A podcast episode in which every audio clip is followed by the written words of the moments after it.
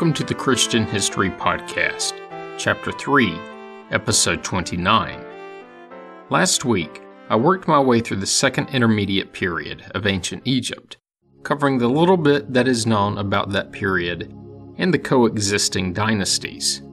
If you missed that episode, you should go back and give it a listen. This week, I'm covering the history of the Hyksos, Canaanite immigrants who ruled a large territory centered in the Delta region during this period. And their story should evoke thoughts of the Israelites as found in Genesis and Exodus. So let's get started. Hyksos is the Egyptian term for the people who ruled a portion of northern Egypt during the Second Intermediate Period. The name itself can be translated from English to the phrase, the rulers of the foreign countries. They were a people of possible mixed origins, probably from Western Asia, think Canaan and the region surrounding it. These immigrants settled in the eastern Nile Delta sometime before 1650 BC. The large immigration of the Hyksos is largely credited as the reason for the ultimate demise of the 13th dynasty, and therefore the beginning of the Second Intermediate Period. They probably originated from Canaan sometime between 1800 and 1720 BC settling in the eastern portion of the Nile Delta. Now, there was an earlier, smaller group of Asiatic peoples who immigrated to the region around 1900 BC, so between 100 and 200 years earlier. Evidence of this was found on the tomb of a 12th dynasty official, a pharaoh Senusret II. But this first immigration is thought to have been a smaller event. The later migration was much larger. When they first arrived, the Canaanites were probably vassals of the 13th dynasty. Vassals who oversaw a group of Asiatic merchants and shepherds, and who were granted land in the Nile Delta. Okay, so far, sounding really familiar. As their numbers grew, so did their autonomy from the Egyptian Empire. But this was occurring at a time when the empire's power in general was shrinking. Not just at the Delta, but over the region as a whole. It was during this period that the Canaanite rulers of the Delta organized and founded the 14th dynasty. The capital of this dynasty was Avaris. This was at the same time as the latter stages of the native Egyptian 13th dynasty. With the collapse of the 13th, the Hyksos were essentially able to declare their independence. But it wasn't quite that simple. By around 1700 BC, so during the 14th dynasty, Egypt was fragmenting politically, with local kingdoms popping up in the northeastern delta area. One of these smaller kingdoms was that of King Nasi, whose capital was at Avaris. His territory included what was primarily a population of Canaanites who had settled in the area during the 12th dynasty. This population is thought to have consisted of mostly soldiers, sailors, shipbuilders, and various workers which would make sense in that coastal region. After him was likely a West Semitic speaking Canaanite dynasty that would become the 15th, the Hyksos kingdom. More on this in a bit. This kingdom was able to spread to the south, toward Thebes, due to the unstable political situation coupled with their military prowess. Sometime around 1650 BC, the Hyksos invaded the territory of both dynasties and established a 15th dynasty. Outside of this area, the collapse of the 13th caused a power vacuum in the southern portion of Egypt, a vacuum that may have led to the 16th dynasty. This dynasty was based in Thebes. So many coexisting numbered groups, it's sometimes hard to keep track of them all. The Hyksos would eventually conquer this region, and in doing so, capture the city of Thebes. But they would only hold Thebes for a short period. The native 17th dynasty would end up regaining Thebes and maintaining a sort of peace with the northern Hyksos. But I'm getting ahead of myself. Back to the Hyksos and backing up to where they first showed up on the scene.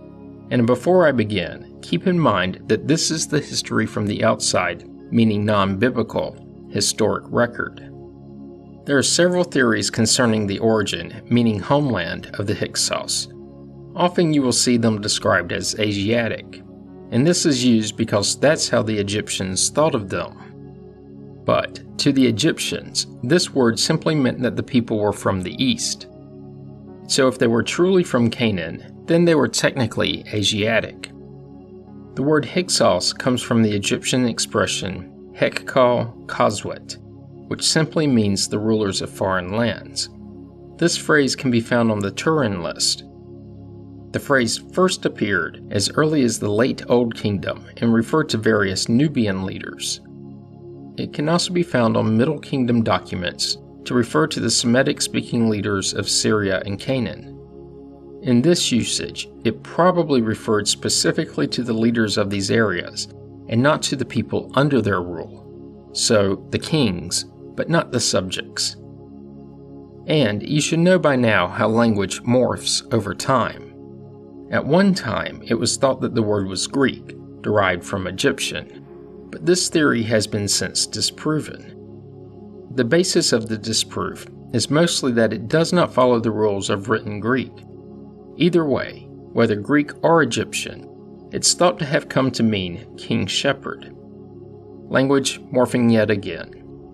It's this sense that Manetho used it in his history, but using it to refer to shepherd kings may not be correct.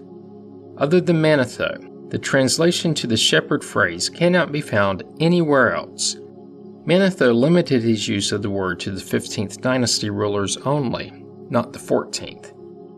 For the sake of clarity, and since it's consistent with modern research, I'm using the word Hyksos to describe all of the Canaanites while they lived in Egypt during the period, regardless of dynasty. In the 20th century, and that's AD, German Egyptologist Wolfgang Helck proposed that the Hyksos were part of a massive and widespread Hurrian and Indo Aryan migrations into the Near East. The Hurrians were a Bronze Age people from what is today northern Iraq, Iran, and southeastern Turkey. In his theory, the Hyksos were part of a Hurrian empire that spread over much of Western Asia during the period. He posited that they arrived in Egypt as a conquering force, riding in on chariots. This theory has since lost all support. He then came up with a new theory that they were still Hurrians but arrived via sea. This theory, just like his other, was never adopted. But just in case you run across it, now you know. The Hyksos were most likely Semites who originated from the eastern coast of the Mediterranean. On a stele, Kamose, who was the last king of the Theban 17th dynasty, refers to Apepi, a 15th dynasty Hyksos ruler, as a chieftain of Retjenu. Retjenu was the ancient Egyptian name for Canaan in Syria. It is this stele that provides the strongest direct evidence for their homeland.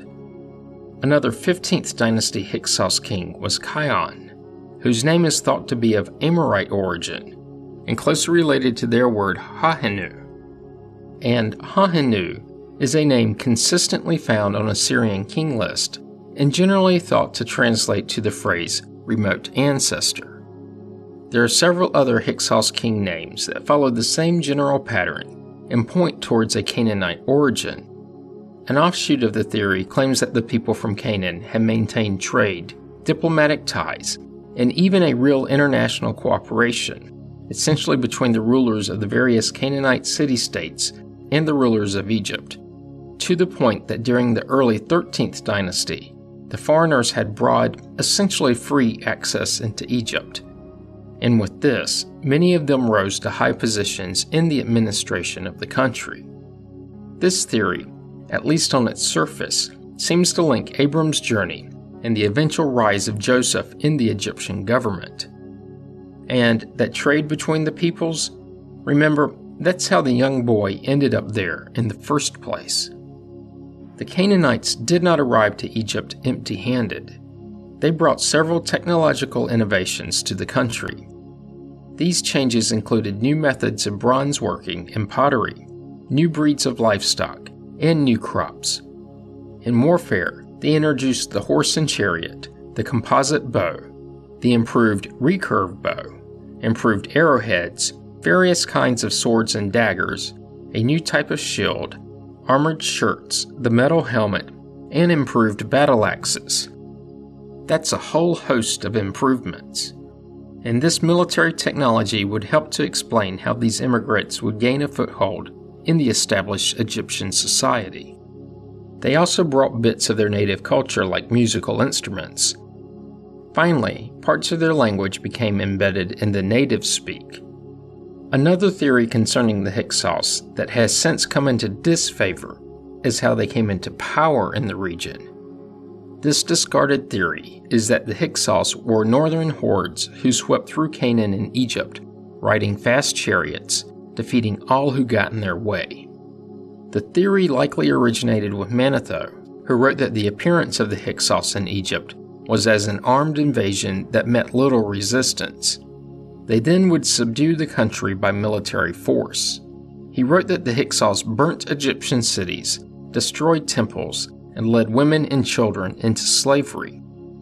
Now, this theory has been displaced by the opposite, and that is that the Hyksos achieved power through a slow, gradual conquest meaning a crawling infiltration of what were possibly migrating nomads or maybe semi nomads.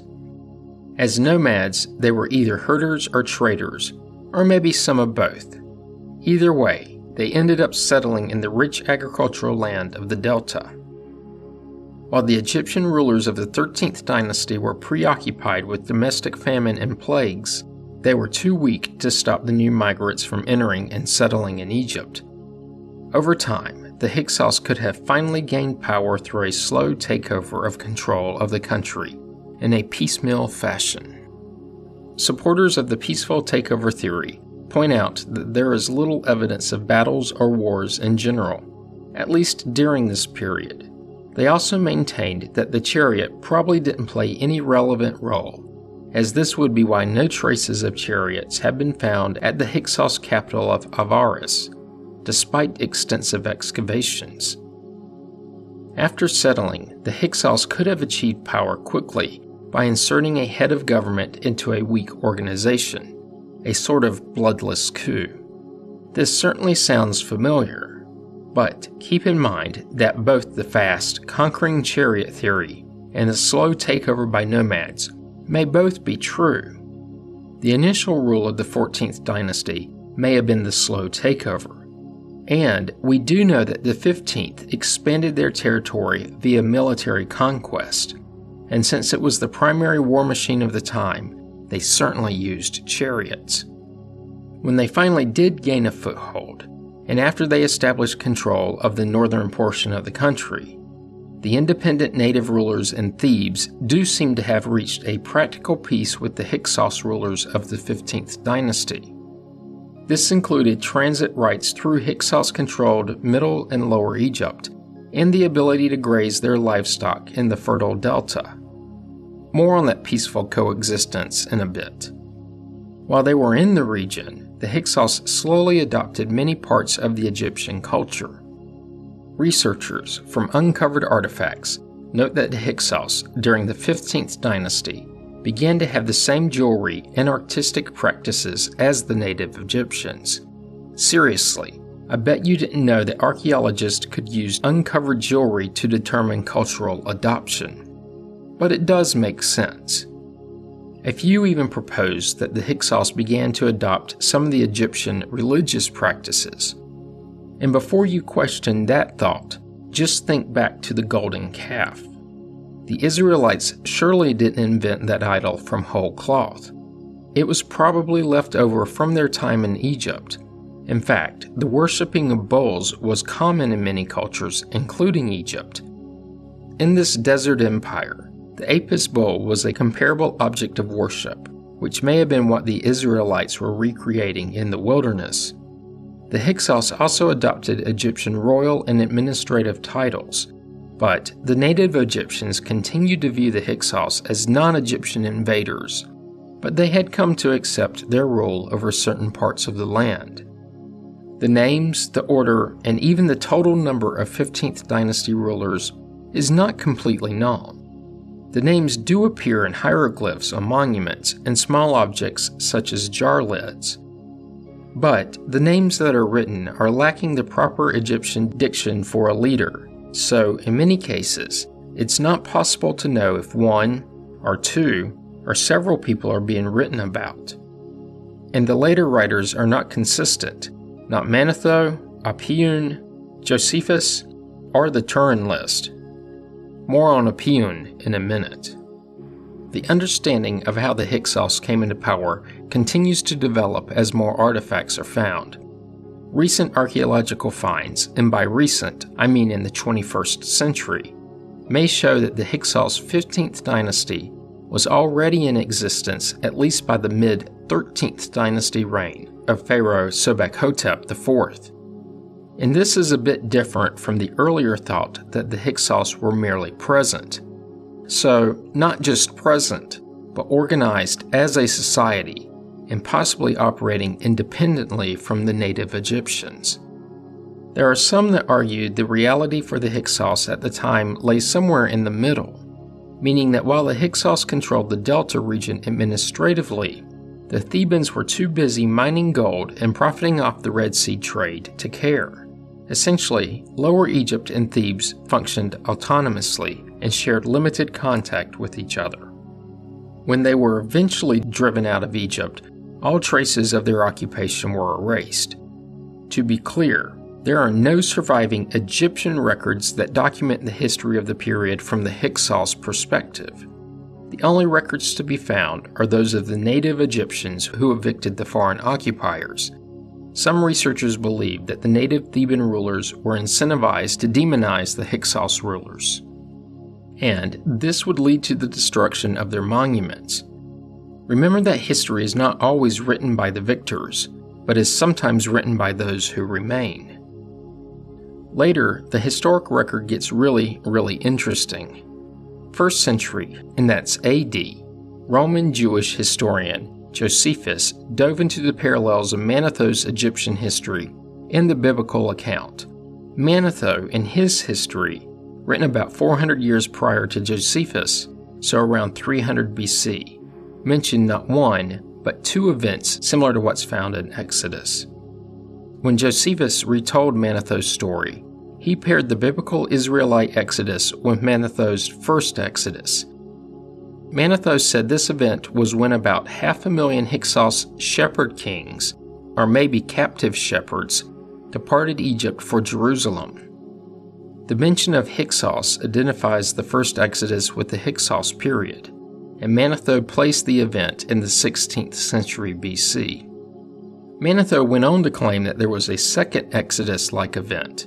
This was when an Egyptian priest named Osarseph led around 80,000 lepers in a rebellion against Egypt. But the word leper, at least in this case, isn't what we normally think of.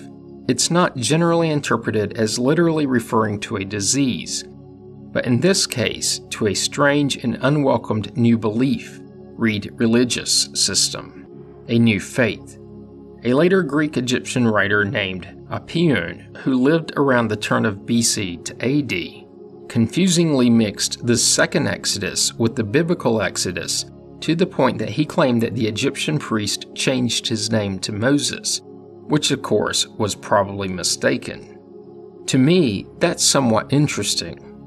But what's more interesting about Apion is that he lived in Egypt from about 25 BC to 45 AD, which places him in the country when Christ, as an infant, was taken there by his parents to escape Herod's decree. But it's reasonably certain that their paths did not cross, as Apion was well known to despise Jews, to the point that later in life he was sent by the residents of Alexandria to Rome for an audience with the, fortunately one and only, Caligula. All of this to raise the emperor's ire against Jews, which didn't take much. Anyway, back to the Hyksos.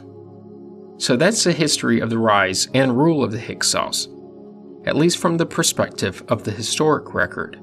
And recall that the books of Genesis and Exodus tell of how the Israelites came to Egypt and achieved power, but they are essentially silent on how they fell into disfavor, with the exception of the first half of Exodus chapter 1. And that passage is really vague, not naming names on either side.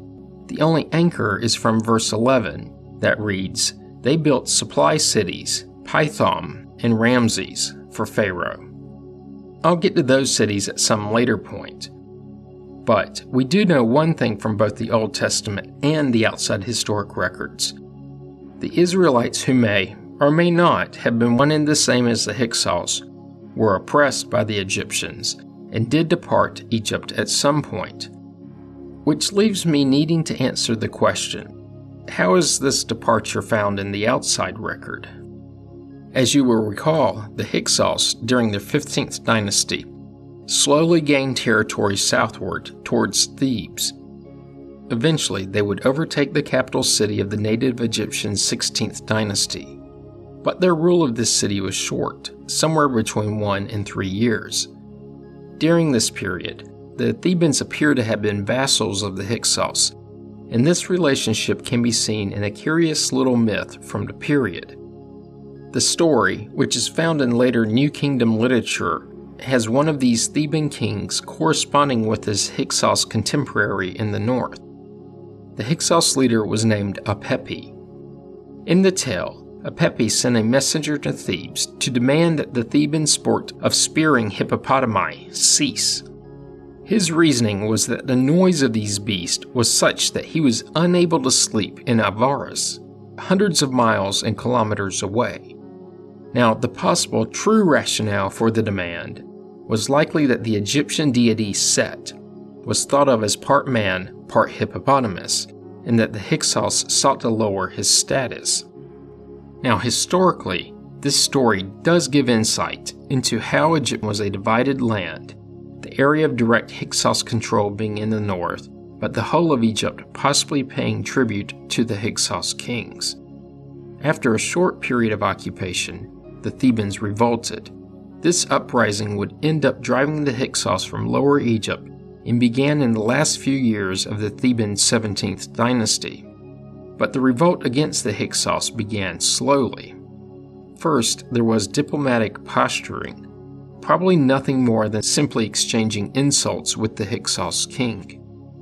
Then, there were military skirmishes against the Hyksos. In fact, the Theban ruler of the time apparently died from brutal head wounds, at least judging from his mummy. The last ruler of the Theban 17th dynasty, Kamose, is thought to have won the first significant victories against the Hyksos, but his military campaigns were not completely supported by all of those in Thebes. One uncovered text tells of the misgivings the Theban ruler's council of advisors had when Kamose proposed acting against the Hyksos. Kamose argued that the Hyksos were a humiliating stain upon the holy land of Egypt. The counselors countered that they were fine with the status quo, and that the fight was not worth the risk. Kamose, though, was the ruler and eventually got his way. He would sail north from Thebes and down the Nile, at the lead of his army during the third year of his reign. In doing so, he surprised and overran the southernmost base of the Hyksos. Kamose then led his army as far north as the outskirts of Avaris itself. But the city was not taken. The Thebans did, however, destroy the fields around it, an ancient Sherman.